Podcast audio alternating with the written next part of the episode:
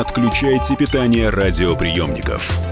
Начинается передача данных. Здравствуйте, друзья! В эфире передача данных у микрофона Мария Баченина. И в этом месяце, надеемся, все-таки состоится премьера фильма Алексея Учителя «Матильда». Никто не смотрел, но мнение есть уже у всех. И благодаря депутату Наталье Поклонской и огромной работе средств массовой информации. Ну, мы, конечно, решили ввязаться по полной, возможно, с альтернативной точки зрения, я вас предупреждаю. И по этому поводу в студии историк, эрудит, крайне популярный на сегодняшний день из-за своих информативных интернет-роликов, а также военный эксперт, экономист, политолог. Юлин Борис Витальевич. Борис Витальевич, здравствуйте, добро пожаловать. А, здравствуйте. Хотели ли вы немного лишних навесить? Ничего страшного, я сокращу. Не переживайте, с этим все проще. Как вам реакция вообще общественности? Потому что вы-то выступали уже не раз, и по этому поводу к вам обращались за комментариями. Но время идет, и, может быть, как-то и мнение меняется. Ну, здесь вопрос, э, что мы называем общественностью. Да. То есть э, шум-то поднимает на самом деле меньшинство. Если бы не был поднят шум Поклонской в свое время, этот фильм прошел бы незаметным. Его бы никто практически не стал смотреть. Он, как все остальные фильмы Алексея Учителя, давным-давно бы провалился. То есть вы так считаете, Но что у него фильмы... все фильмы убыточные. Но, вы знаете, у нас, у нас все фильмы а, российские убыточные. Да, но вопрос, насколько убыточные. У него всегда фильмы достаточно провальные. То есть они не окупаются, они мало кому Это вы интересны. изучали с- сами, да? Да нет, ну это просто как? Это, ну я же вижу людей вокруг. Я сам смотрел два фильма Алексея Учителя, потому что мне очень настоятельно советовали их посмотреть. Я жалею о потерянном времени. Принято. Но я просто тоже, чтобы не пожалеть потом о потерянном времени, напоминаю, что мы собрались сегодня про Матильду поговорить, поэтому переключу вас, с вашего же позволения. Вот м- меня а, вот что в первую очередь ин- интересует. Откуда, кроме дневников цесаревича и балеринок Шесинской, мы можем узнать правду? Потому что я, по-моему, прочитала все, что только возможно, и везде одно и то же. Пол дневника одного и пол другого. Так дело в том, что, во-первых, дневники а, ну, дневники цесаревича, на самом деле, это еще нужно смотреть, потому что есть дневники царя Николая, которые уже велись после того, как все, это осталось в прошлом. Поэтому вот проверенный документ есть один, это документы к Шесинской. Но кроме того, есть, ну, кроме, собственно говоря, дневников Шесинской, есть а, и слухи придворные, и слухи в народе, и, э, собственно говоря, совершенно известные факты. То есть то, что э, Кшесинская вот во всех остальных отношениях свои любовные похождения описывала очень верно. Более того, за одного из великих князей она вышла потом замуж. И с ним дальше жила. Б- Была дуэль великого князя с обычным так вот, э, Танцовщик у него да, был. танцовщиком, кото- э, просто вот из-за как раз из-за ревности. То есть это факты подтвержденные. Так, ну отсюда и мы они можем... идут, э, они описаны и в дневниках Шесинской. И, собственно говоря, поэтому доверять, я считаю, вполне себе можно. Я не понимаю другого, почему вообще такой шум был поднят. Дело в том, что балерины в то время, это вот даже такое понятие было, как а, выйти на содержание. Мол, типа закончить обучение, начать выступать на сцене и выйти на содержание. С Они были содержанками, да. Так. Все. Не все, но большинство. То есть это было, ну, как? Нормы того времени. Да, то, что, то, что э, балерины становятся там и вот эти вот актрисы в театре, э, ну, в большинстве случаев становятся содержанками либо богатых купцов, либо богатых аристократов, для которых это было моментом определенным престижа. А какая все-таки связь была между Николаем II, ну, на тот момент еще не вторым, а просто цесаревичем Николаем, и Кшесинской? Потому что мнения расходятся. Ее дневник известный общественности обрывается. Исходя из него, можно сделать выводы, что э, интимной связи так и не состоялось, а, но кто-то утверждает иное. как, Ваше э, мнение какое?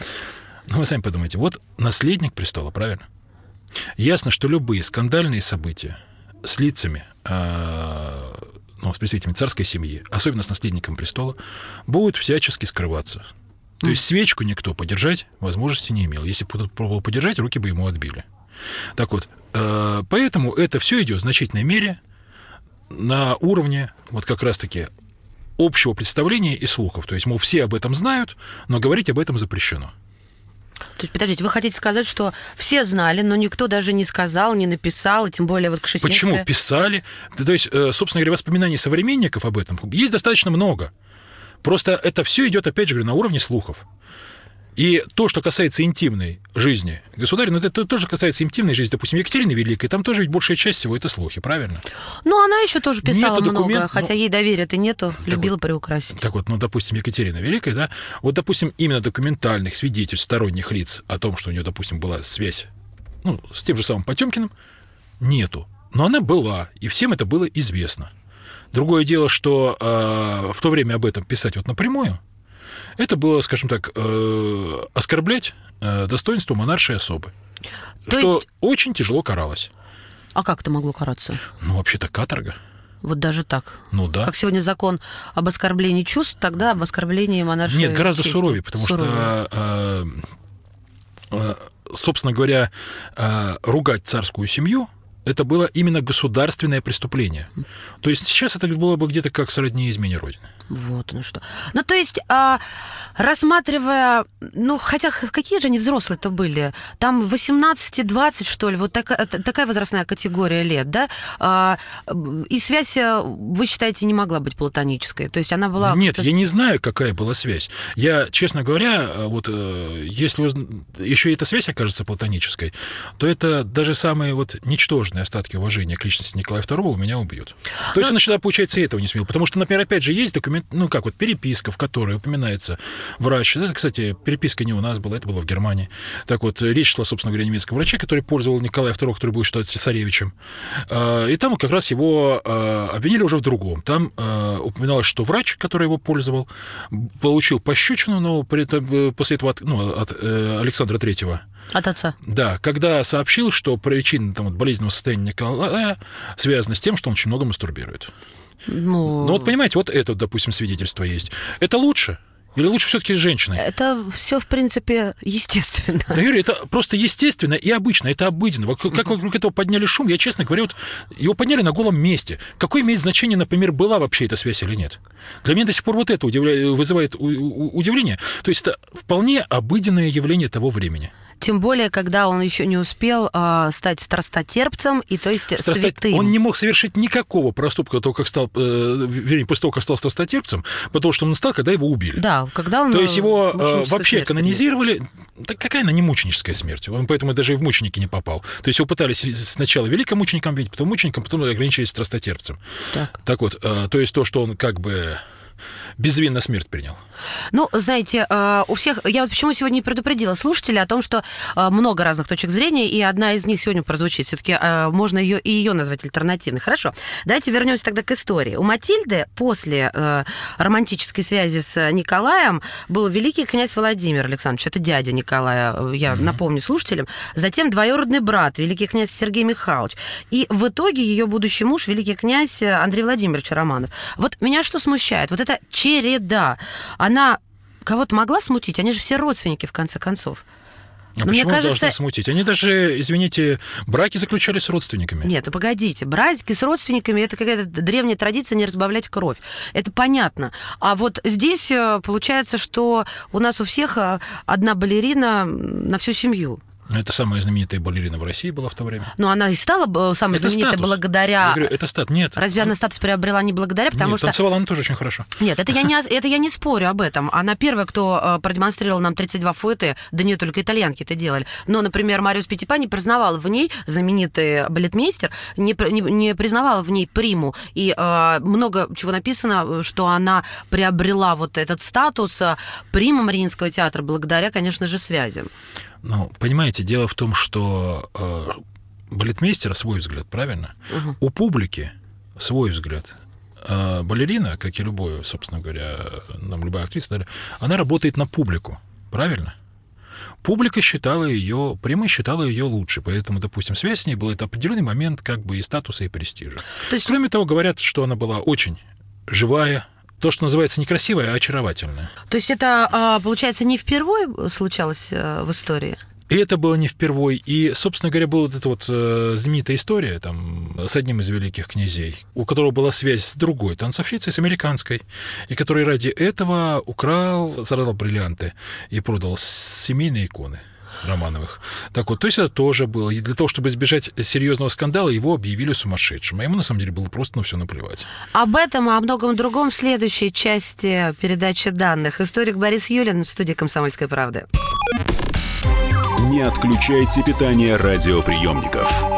Идет передача данных. Будьте всегда в курсе событий. Установите на свой смартфон приложение «Радио Комсомольская правда». Слушайте в любой точке мира. Актуальные новости, эксклюзивные интервью, профессиональные комментарии. Доступны версии для iOS и Android.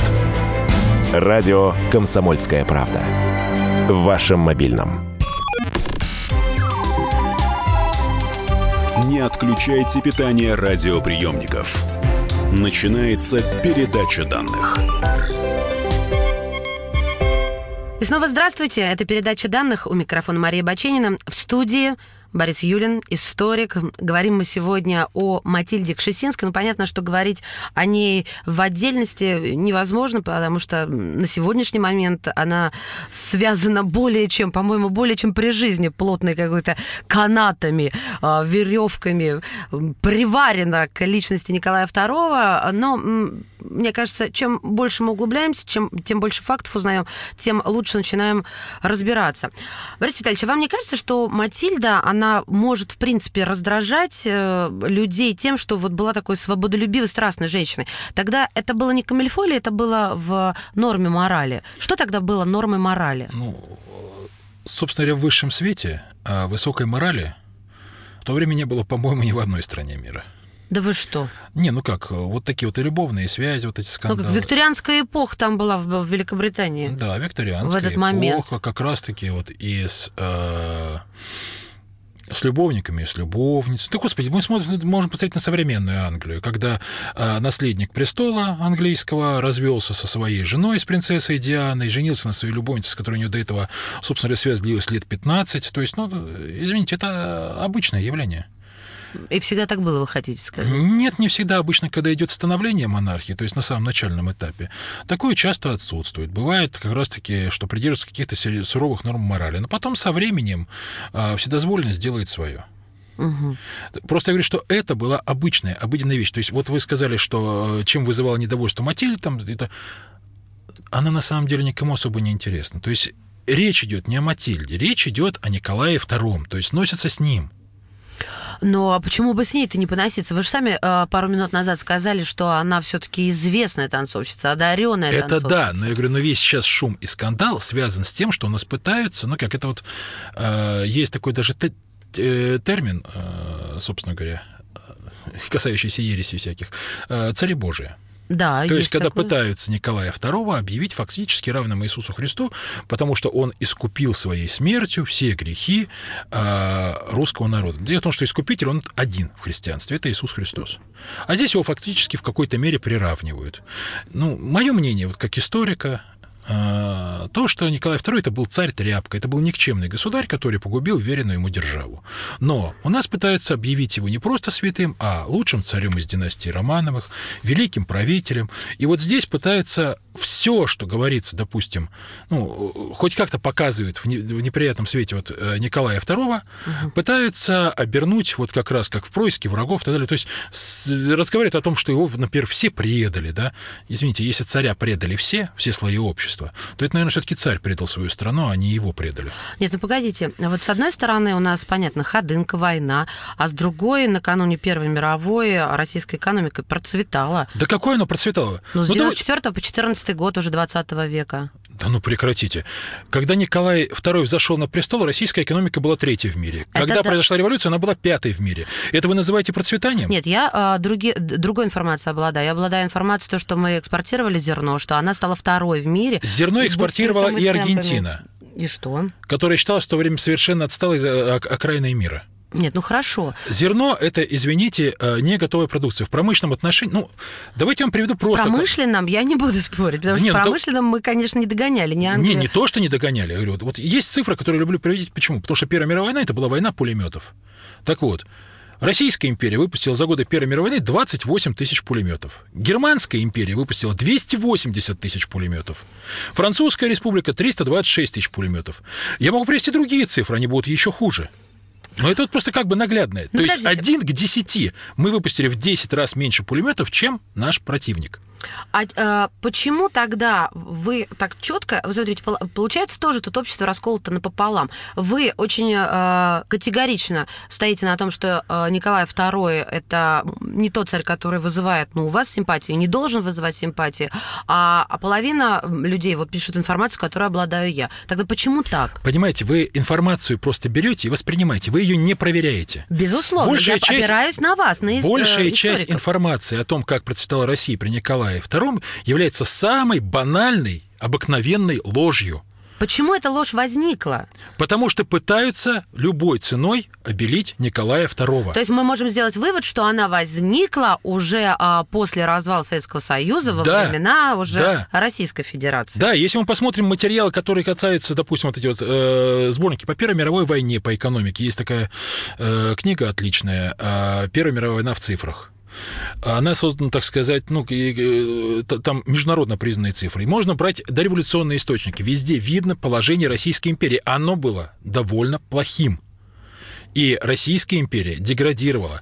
У нас почему-то забывают, что, допустим, была до Первой мировой войны еще русско-японская война, которая не просто была проиграна, а является самой позорной войной в истории русского оружия. Потому А что это единственная война в истории России, единственная, в которой не было ни оде- одержано ни одной победы ни на суше, ни на море. Ни одной. Все мимо. Так вот, была революция 905 года, вызванная этой русско-японской войной. То есть, когда заканчивалась русско-японская война, вспыхнула революция. То есть, революция 17 года была не первая. Это понятно. Многие очень забывают о февральской и думают, что большевики свергли царя, а на самом деле большевики свергали другое, насколько я помню. Большевики свергли тех, кто сверг царя. Да, да, да. Так да. вот, а свергали кто? В свержении участвовали царя. И рабочие Питера, то есть было, все началось с восстания э, в Петрограде, правильно?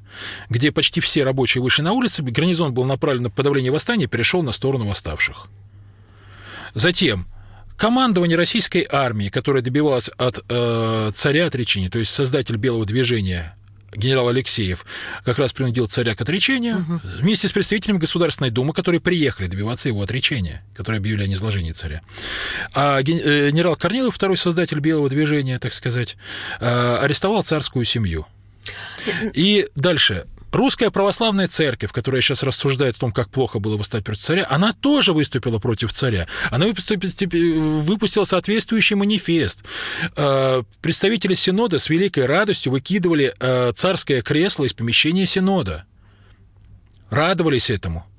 То есть церковь православная тоже выступила против царя. То есть царя предали, получается, церковь, Государственная дума, высшая аристократия, царедворцы, командование армии, рядовой состав армии, крестьяне и И рабочие. всему этому послужило причиной э, э, поражения в э, русско-японской войне. Ну, еще, конечно, Нет, это уже полагаю- Первая мировая война, это 17 год. А, это вот оно что. Да, это э, неудачный ход Первой мировой войны. У нас тоже рассказывают, как все было прекрасно. На самом деле ничего прекрасного не было. То есть Россия расценивалась как все менее ценный союзник, все больше зависело от помощи, так сказать, э, от Запада, то есть нас снабжали боеприпасами, тяжелыми орудиями, теми же самыми пулеметами, то есть больше половины пулеметов у нас было поставлено союзниками. И у нас, опять же, не было крупных успешных операций против немецкой армии. То есть австрияков еще били, турок били регулярно, но турок били В все. чем, а, в в чем мягкотелость Николая II? А не мягкотелость. Ну, вы же сказали он просто... Он никчемный. Никчемный, ну хорошо. а в чём мягкотелым особо он выражается? не был. То есть он был человеком как? Это он же дал напрямую добро на подавление военной силой э, вот выступление, э, вот шествие. Шествие шло к царю. Вы про кровавое воскресенье Да. сейчас уже речь ведете. Так вот, 905 но добро-то на то, чтобы военные решили эту проблему, а не градоначальник. Он же градоначальника фактически отстранил от власти, передал э, военным э, командование, распорядившись, чтобы те навели порядок, и сам уехал за пределы э, Санкт-Петербурга. Правильно? Так.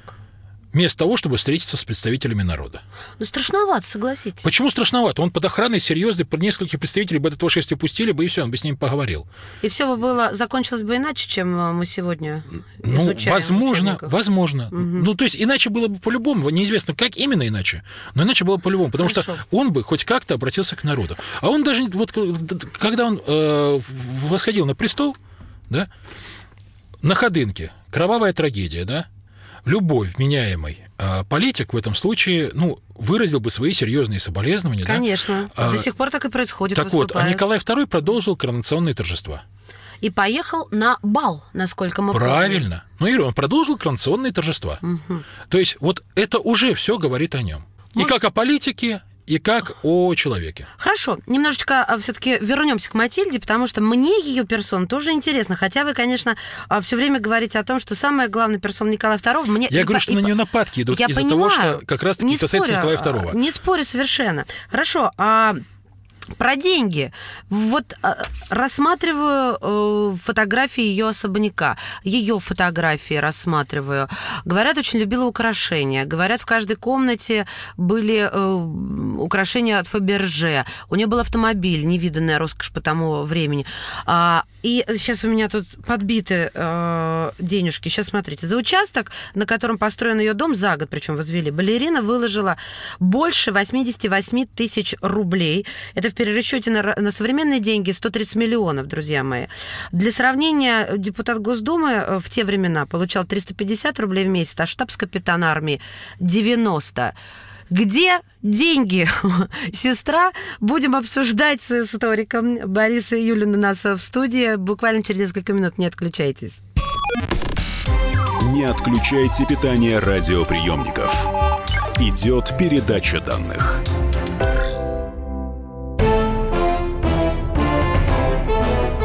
Товарищи солдаты и офицеры российской армии. Полковник Баронец разрешает обратиться. Звоните и задавайте накопившиеся вопросы. Угроза НАТО, жилье для военнослужащих и перевооружение России. Обо всем этом Виктор Баронец знает лучше других. Программу «Военный ревю» слушайте по будням с 5 вечера по московскому времени. Не отключайте питание радиоприемников. Начинается передача данных. Итак, мы снова в студии, в эфире «Комсомольской правды». Мария Баченина, передача данных и историк Борис Юлин. Борис Витальевич, я повторю вопрос для слушателей, которые только что присоединились, и напомню, что говорим мы сегодня о балерине Матильде Кшесинской, и понятно, что говорить о ней одной, ну, как-то было бы наивно полагать, что это возможно, поэтому говорим, конечно, о разных исторических личностях, и в первых рядах а, Николай II. Я задала вопрос, откуда деньги, Э, потому что балерина выложила больше 88 тысяч рублей в перерасчете за, за дом, в перерасчете на современные средства это э, примерно 130 миллионов. Откуда у нее такие деньги? За дом она выложила гораздо больше. Это за участок она столько выложила. Да, за участок, я говорила. Дом был да? намного дороже, Да, точно, дом шикарный, участок. там сейчас музей находится. Да. Так вот, э, всего только до русско-японской войны на нее ушло из казны, ну, там вот по прикидке делались определенные порядка 5 миллионов э, рублей. Это вот Это все цена вместе. крейсера. Николай II, Да-да-да. Сергей Михайлович, Владимир Александрович, да? Нет, вот последний, это уже после русско-японской войны. Там еще больше ушло. Так вот, это, например, цена крейсера первого ранга. Это вот то, что ушло, допустим, перед русско-японской войной. Когда корабли новые были, очень нужны. А, Дело в том, что а, как монарх самодержец, так и член царской семьи, они тратили довольно много, ну, то есть у нас на содержание монархии уходило довольно много денег. Например, э, перед русско-японской войной была так называемая безобразовская авантюра. То есть человек понравился царю, пытался выбить деньги на авантюру, которая, собственно говоря, была одной из причин э, того, что произошла русско-японская война. То есть она напрямую эту авантюру вела к русско-японской войне, то есть к конфликту с Японией. Какая еще раз, вот если конкретно, чтобы всем все понятно стало? Разработка лесных концессий на реке Яо, то есть когда под видом рабочих на зону, которая считалась в принципе по предварительным договоренностям после разгрома Китая, после Семносекского мира, зоной влияния Японии, Так. вводились русские войска под видом рабочих и строили там свои лагеря и в то же время занимались как бы бизнесом, Размещение войск на границе, точнее даже уже не на границе, а на территории другого Дело в том, государства. что э, русско-японская война это вообще была война за то, кто мы или японцы будем грабить Корею и Северный Китай. Но дело в том, что после поражения Китая э, по умолчанию их как бы воспринималось, что Корея это зона влияния Японии, а Маньчжурия это зона влияния России. Так. И вот Безобразов пытался это как раз, ну как, лишить японцев зоны влияния в Корее. То есть шел на прямой конфликт с Японией. Финансировать тогдашний министр финансов Витте это отказался. И тогда царь э, стал выдавать деньги из денег, выделяющихся на скажем так, на содержание царского двора, то есть выделил в общей сложности порядка трех миллионов рублей. А Витте вынужден был латать деньги уже в бюджете двора. Понятно. Так вот, это вот как вот э, распоряжались деньгами. Собственно говоря, та же самая картина была и с Кшесинской. То есть великие князья и царь могли тратить деньги, а Министерство финансов должно было потом эти деньги как-то вот дыры латать в бюджете. Вот, кстати, любопытно, как это выглядело. А, у них была какая-то сберкасса на территории дворца. Что, что это было? А, Было так называемое Министерство двора, Так. ну, к которому, кстати, принадлежал Исаакиевский собор, например. Так вот, и там был свой бюджет. Но этот бюджет, учитывая, что у нас самодержавная монархия, то есть абсолютной властью является монарх. Так. И законодательной, и исполнительной высшей власти это все он. Так вот, то он тратит вот эти вот средства, но эти средства, они не являются жестко лимитированными, то есть они как бы заложены в бюджет, но если монарх потратит больше, то нужно из других вот этих вот... э, Источников. Скажем так, из друг- других расходных статей деньги изъять и пустить на содержание двора. Ну а что получается, что цесаревича никто не контролировал, а, а обеспечил он- Извините, не цесаревича, тогда уже э, императора, когда вот мы сейчас говорим. Э, Дело в том, что основные деньги ушли, собственно говоря, и вот на Кшесинскую, из Безобразовской этой вот авантюрой было. Это уже было при... э, ну, когда Николай II был императором. То есть вы хотите сказать, что деньги на Кшесинскую уходили уже после того, как закончилась их романтическая связь, потому что она закончилась еще до коронации. А, а с, с чего вдруг? Ну, извините, а почему Николаю II, так сказать, как бы жестко ограничивать своего дядю или своих братьев? То есть все шло через дядю сначала, а потом через э, других э, романтических э, поклонников, а затем уже и... Дело в том, что тратили, э, ведь не только на Кшесинскую, то есть вообще траты императорской семьи были достаточно большими. Нет, ну, И э, Понятно. тратить они могли достаточно свободно, то есть их никто в этом плане особо не контролировал, не прижимал. они же прекрасно понимали, то, что если они сами себя не проконтролируют или там... э, э, Не понимали?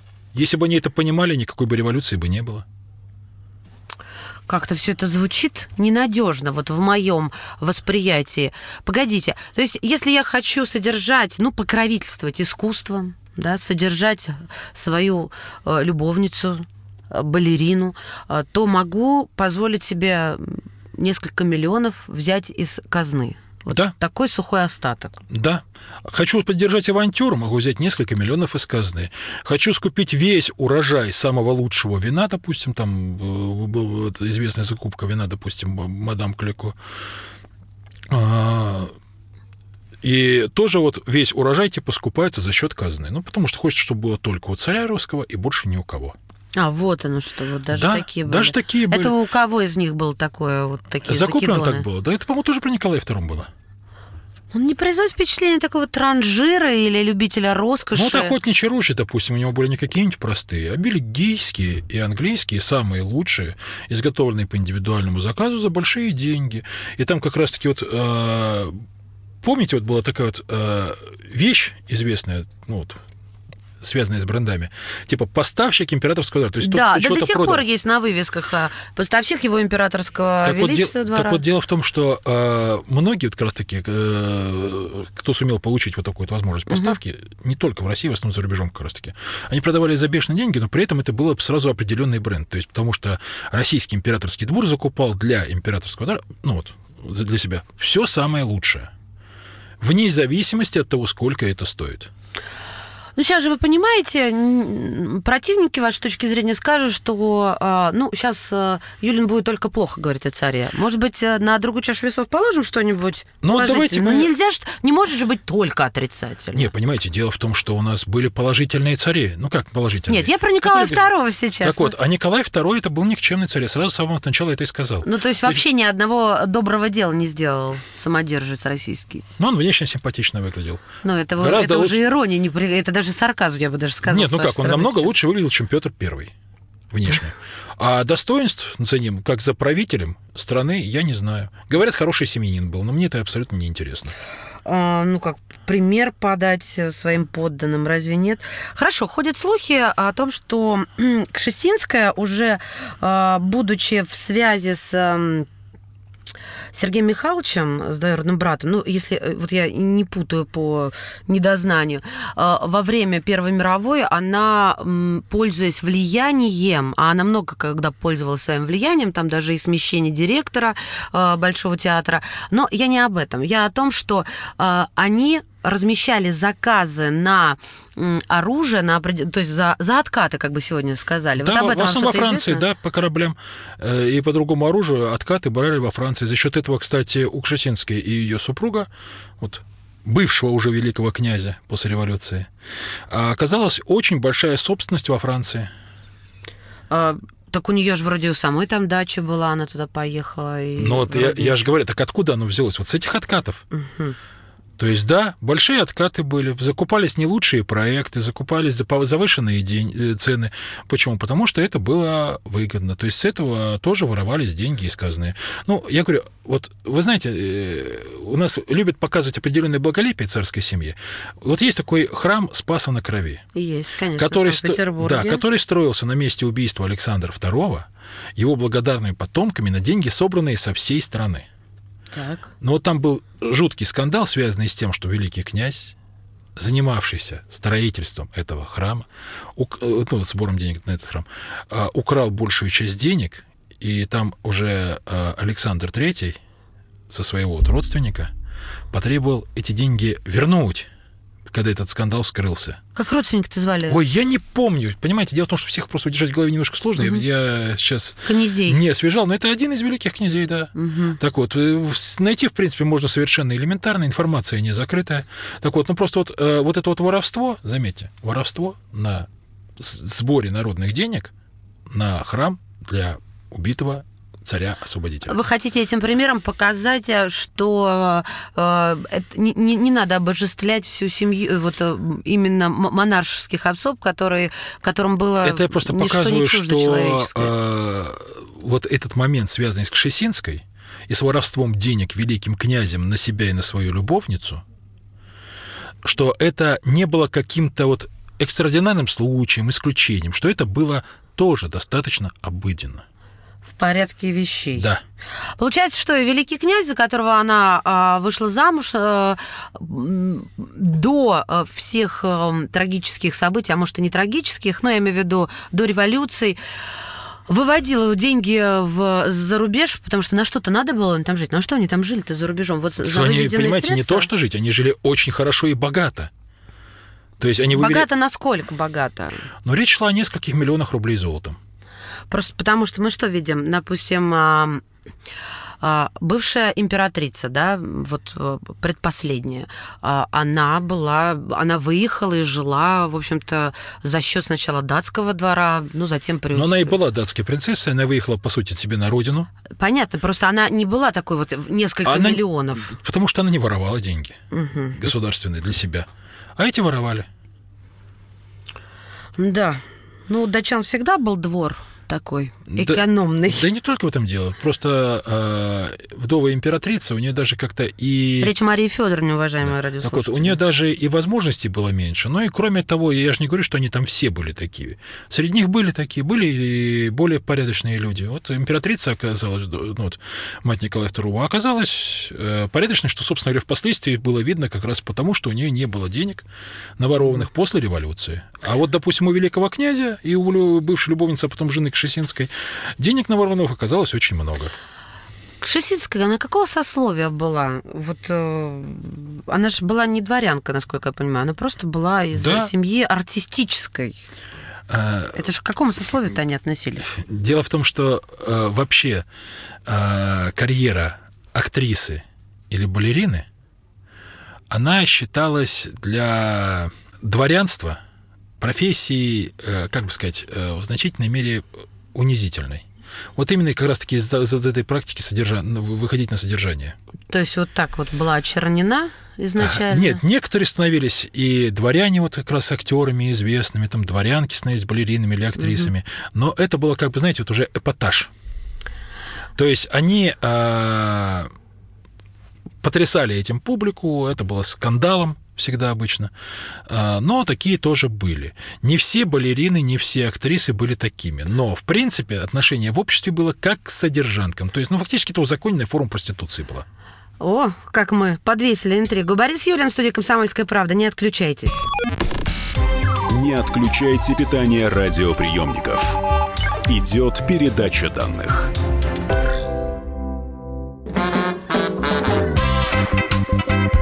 И в России. Мысли нет и денег нет. И за рубежом.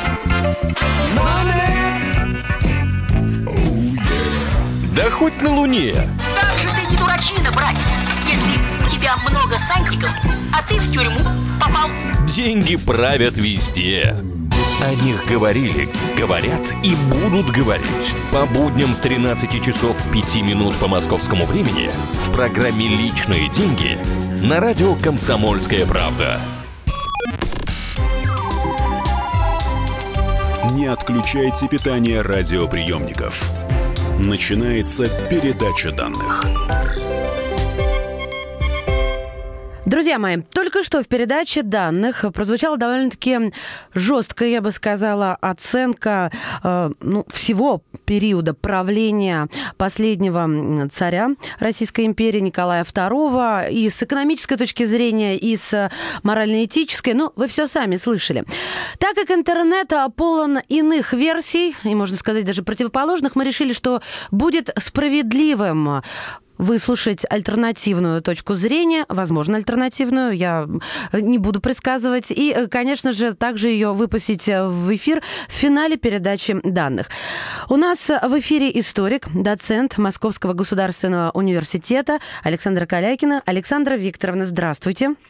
Добрый день. Александра Викторовна, я хотела бы вот напрямую без обиняков. Дайте, пожалуйста, свою оценку э, периода царствования Николая II. Ну, начните, пожалуйста, с экономической э, оценки э, Российской империи. Я поняла. Хорошо, вы знаете, я сама не отношусь к апологетам Николая II, но если подходить к оценке любой исторической личности объективно, то здесь мы можем с вами найти не только темные пятна, но и некие, некоторые успехи, о которых, конечно, все-таки замалчивать нельзя. Ну, давайте начнем вот с самого начала, то есть с экономики, с того, каким был Николай II государем, да? Да. Э, во-первых, э, все-таки время действительно было очень сложное. Это был экономический подъем, потом кризис, потом вот эта напряженность социальная, политическая. И тем не менее, ему удавалось, он был самостоятельным политиком, и я это хочу подчеркнуть, ему удавалось находить людей, которые решали вопросы, э, первоочередные, острые, стоявшие перед страной. Я хочу напомнить имена Витта, я хочу напомнить имя Столыпина, то есть людей, которые действительно понимали, что нужно делать и как нужно делать. И проблему, пусть на время, но решали. Да? Если мы говорим о развитии экономики, опять же, давайте будем сразу вспоминать оценки, которые давались и современниками, и, естественно, исследователями более поздними общему уровню развития русской экономики. Нас сравнивали по темпам роста с такими странами, молодыми, развивающимися, как Соединенные Штаты Америки, как Япония, как Швеция, мы с вами знаем, что это на тот момент были лидеры, особенно первые две страны. Александр Викторовна, ну, насколько мы знаем, что, э, что Япония, что Швеция, они одни были из первых и в техническом прогрессе. Я сейчас да. Англию из списка убираю, но мы-то в техническом прогрессе на тот момент были довольно-таки отсталыми, разве нет? А вот когда... Нет, это все правильно. Нет, ну на тот, на тот период и они тоже не были такими уж передовыми в техническом прогрессе. Я имею в виду темпы экономического роста. Так. Мы были сопоставимы, мы были точно такими же, как они. Ну, если вы хотите абсолютных цифр, пожалуйста, мы были абсолютными лидерами в нефтедобыче. Других стран, которые занимались на тот период вот так активно нефтедобычей, не было. У нас был Бакинский район создан нефтяной, поэтому мы были лидерами в этой отрасли. То есть не только Теперь... в сельском хозяйстве мы лидировали в том, что и само росло бы, как говорится, да, ну, я имею в виду ну, экспорт пшеницы. Росло, потому что ну, я утрирую сознательно, много... сознательно Нет, утрирую. Понятно, у нас там были действительно череда урожайных лет, все правильно, и мы стали лидерами по вывоза зерна, Но, ведь, понимаете, оно само не растет. Ведь для этого надо и удобрять, для этого нужно новую технику использовать. И мы, кстати, очень активно закупали, э, вот в Англии в частности, и в Бельгии, э, сельскохозяйственную технику. Так что, извините меня, э, этой палкой-копалкой мы землю не ковыряли. Безусловно. Что... Безусловно. Александр Викторовна, вот, вот упомянули э, Витте, Столыпина, и до этого сказали, находил этих людей. Э, можно здесь нем, немножко уточнить, что значит находил? Он сам э, как-то находил вот эти жемчужины среди тех, кто мог бы занять э, пост того или иного чиновника? министр? Ну, во-первых, он был все-таки самодержец, и он от него зависело, э, кого назначить на какой пост. А, я так понимаю, что э, он достаточно неплохим аналитиком был, то есть он анализировал, э, чем человек прославился, где он себя заявил, как он себя проявил, и поэтому, ну, вид-то, понятно, это находка, конечно, не, не его царства, не предыдущего царства, но тем не менее, расцвел вид-то именно в Николая II, так что я считаю, он был неплохим администратором, да, наверное, руководителем. А, и, кстати, вот одна из жалоб, с которой он постоянно обращался к своим министрам, он говорил, хорошо Вильгельму, имея в виду своего кузена э, немецкого императора, у него людей на, на одну и ту же должность по четыре человека, по четыре кандидата, а у меня раз-два и обчелся. То есть вот э, такая нехватка профессиональных административных кадров, управленческих кадров, она Николаем самим отмечалась. Так что я думаю, что он очень трезво оценивал ситуацию. Я Действительно умел находить людей. Зацепляюсь за ваше слово, сказали самостоятельный, потому что звучали слова, что ну, Николай II практически тряпочным был человеком. А, вы с этим согласны или нет? А, простите, каким? Ну, как мы говорим в простонародье, человек-тряпка. А, понятно. Э, вы знаете, вот я как раз тоже хотела бы немножечко, несколько слов относительно его воспитания. Э, вы знаете, на характер человека, на его качество, на его свойства, конечно, оказывает э, большое влияние целый ряд внешних обстоятельств. Вот на его характер оказало влияние то воспитание, которое он получил с детства. Он ведь был очень подвижным ребенком. И, кстати, вот то, что потом до, до конца даже находясь э, там э, в Екатеринбурге, он э, рубил дрова, да, вот над чем многие там, чистил снег, над чем многие подсмеивались. Это результат его или, так сказать, э, связано с его вот этой особенной э, физической активностью. Он с детства был очень и очень активен. Э, так вот, э, для, может быть, для того, чтобы как-то немножечко ограничить эту активность, ему подобрали очень своеобразных учителей. Угу. Среди его воспитателей был, например, некий э, Данилович. Его в обществе за глаза называли иезуитом. Это был человек, который э, умел э, обходить все острые вопросы так, чтобы вроде бы и не решить их сразу, да, вот так резко, и в то же время э, решить их в конце концов в свою пользу. Вот многие говорили, что Данилович воспитал в Николае вот эту черту, когда он никому напрямую не высказывал своего мнения.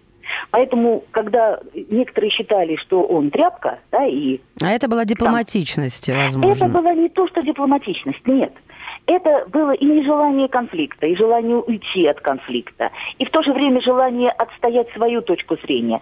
На мой взгляд, он был самостоятельным правителем. Хорошо, да, еще как... Э, я просто это немножко тороплю события, потому что время неумолимо. Александра Викторовна, а скажи, а прокомментируйте, пожалуйста, а, все-таки а, события Кровавого воскресенья, почему, на ваш взгляд, он принял такое совершенно негуманное и трусливое решение, и еще, конечно, его поведение после трагедии на Ходынском поле. Точнее, это наоборот надо было задавать бы, да, сначала ходынка, а потом кровавая?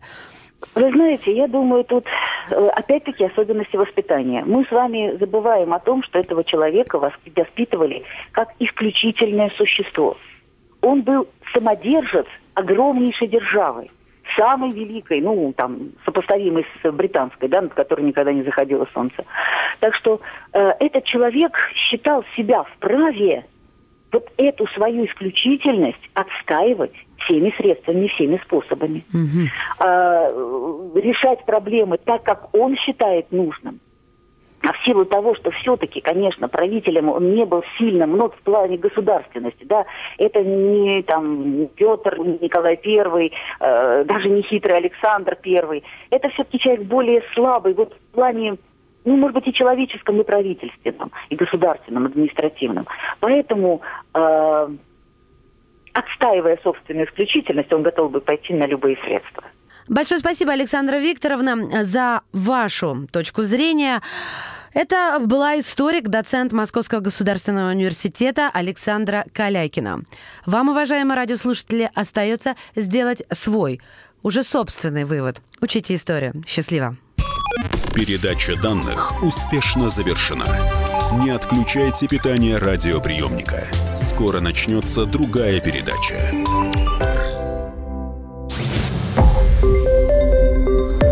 Радио «Комсомольская правда». Более сотни городов вещания и многомиллионная аудитория. Барнаул 106 и 8 FM. Эм. Вологда 99 и 2 FM. Эм. Иркутск 91 и 5 FM. Эм. Москва 97 и 2 FM. Слушаем всей страной.